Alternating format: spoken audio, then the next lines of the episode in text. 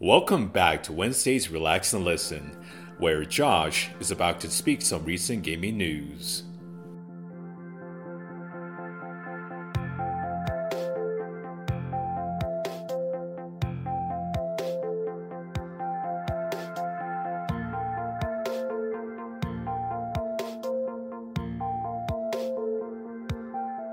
A different start, a new way to discuss. My play experience for the past few weeks has been Persona 5 Royal, the definitive version compared to the one released back in 2017, I believe.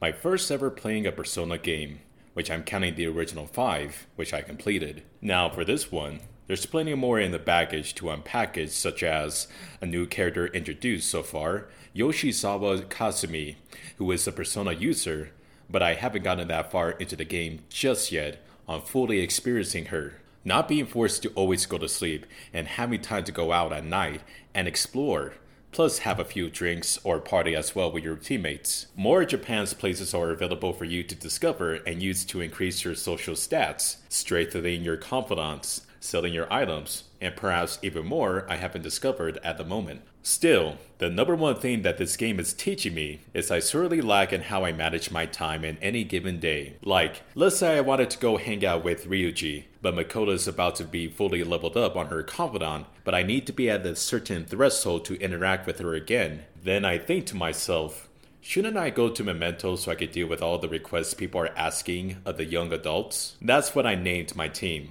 But you get the picture. I procrastinate like nothing else only to second guess my decision afterward. It's fun how much the game makes you explore. Too much of Shibuya. Opportunities learning how socially your teammates struggles with their daily lives outside of going to palaces. The same can be said for some of the adults you could spend time with. And it doesn't have to be strictly that. You could just focus on yourself and ignore these options wholeheartedly if you like pain. Gameplay is what you expect from a classic turn based RPG. What persona you have will likely determine what the enemy is weak against. If you have fire in your arsenal and they're weak to it, obviously you'll know what has the most damage for attack. Vice versa too. If I have ice and my persona is weak to, let's say, curse, I'll get put in the stagger hit animation if the enemy uses it. Now in Royal, they added these will seeds to palaces. There's three in each. Collecting all will yield you these powerful accessories for battles. Joker has a grapple that he can traverse through some newer areas inside these palaces, which could contain an item, hidden path, or the seeds. Gosh, it sounds like I'm reviewing the game, and I probably am. There's so much to do in the game, which is good. I feel like Royal is the standard of what I like in RPGs. Great characters, how the story is told,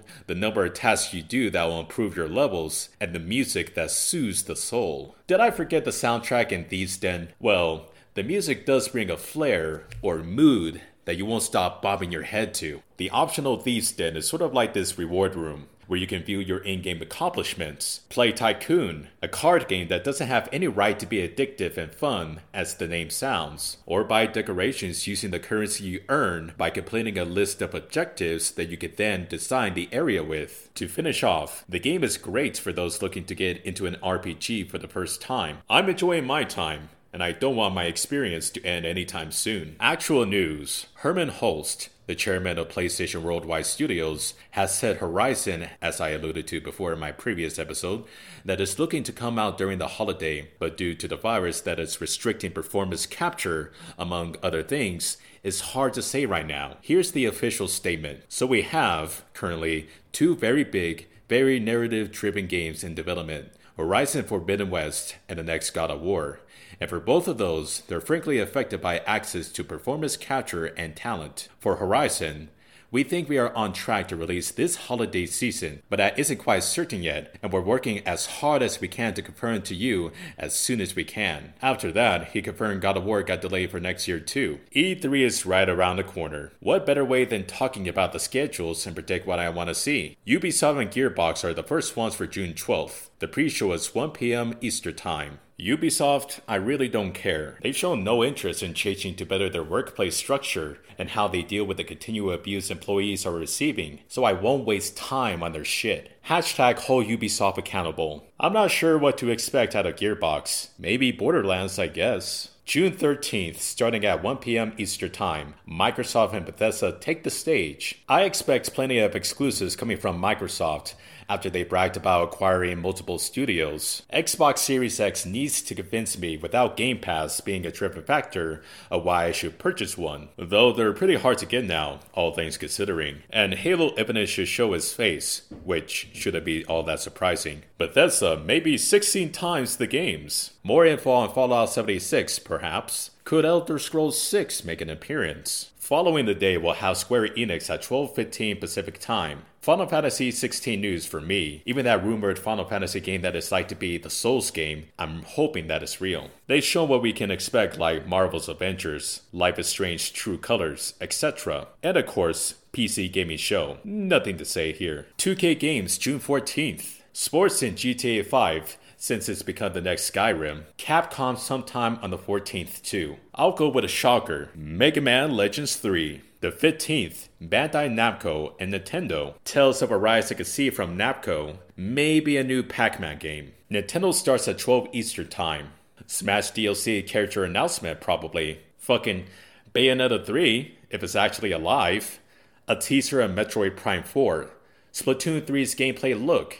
And actually witness Breath of the Wild 2 in action. I myself would like to see my boy Sora again in Smash. That's the current schedule so far. Finally, game releases for the week of June 7th.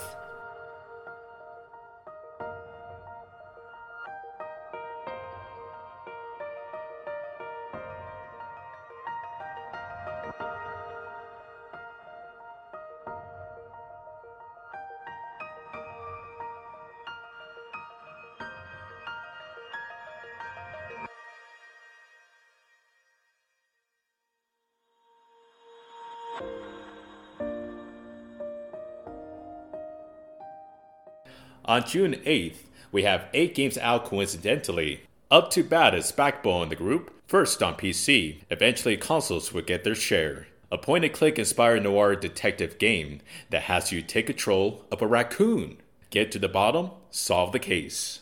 Chivalry 2, excluding Switch. Knights are having a bit too much fun killing each other and slicing their heads off to be used as throwables. Duke it out to claim the turf that's what Switch, your own. Edge of Eternity to PC and later consoles.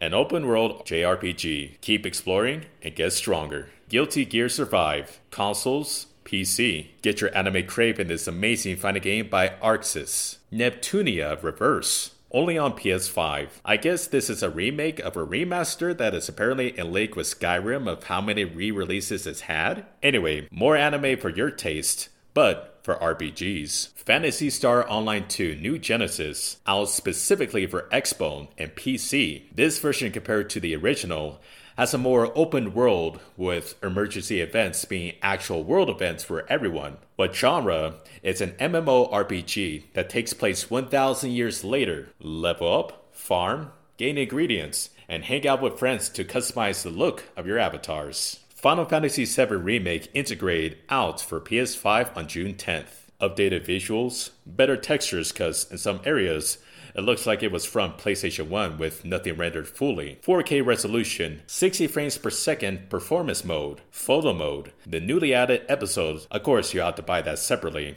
and reduced loading times. Ryu makes his grand return in Ninja Gaiden Collection as a way to preserve these games' history, a hack and slash action games. All three. You can play up to multiple characters, it looks like. Many of the DLCs are in, including costumes. Show off sword wielding in a whole different way for all consoles available June 10th. Game Builder Garage a game construction only for Switch. To make a simple summation, you can build your own levels similar to Super Mario Maker 2. Except this time, you can make a puzzle, or driving, or a space where nothing exists besides a floating apple that even the laws of physics go, ah, Push the creative juices. Leap further into a land of your own imagination. June 11th. Last but certainly not the last Slumbags is Ratchet & Clank Rift Apart June 11th. The PS5 exclusive action adventure platformer that is a standalone story that takes place a few years after Into the Nexus. What is Dr. Nefarious' scheme? How will Ratchet & Clank reunite?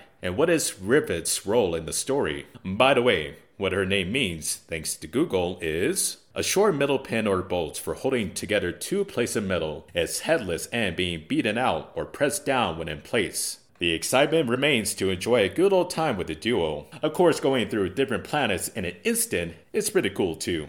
And that'll be it for this episode, everyone. Thank you for tuning in to relax and listen. As always, you stay safe, you be beautiful, and tune in next week, perhaps on Thursday, because E3 is right around this corner, and there will probably be tons of gaming news, including with Summer Games Fest, that I forgot to mention.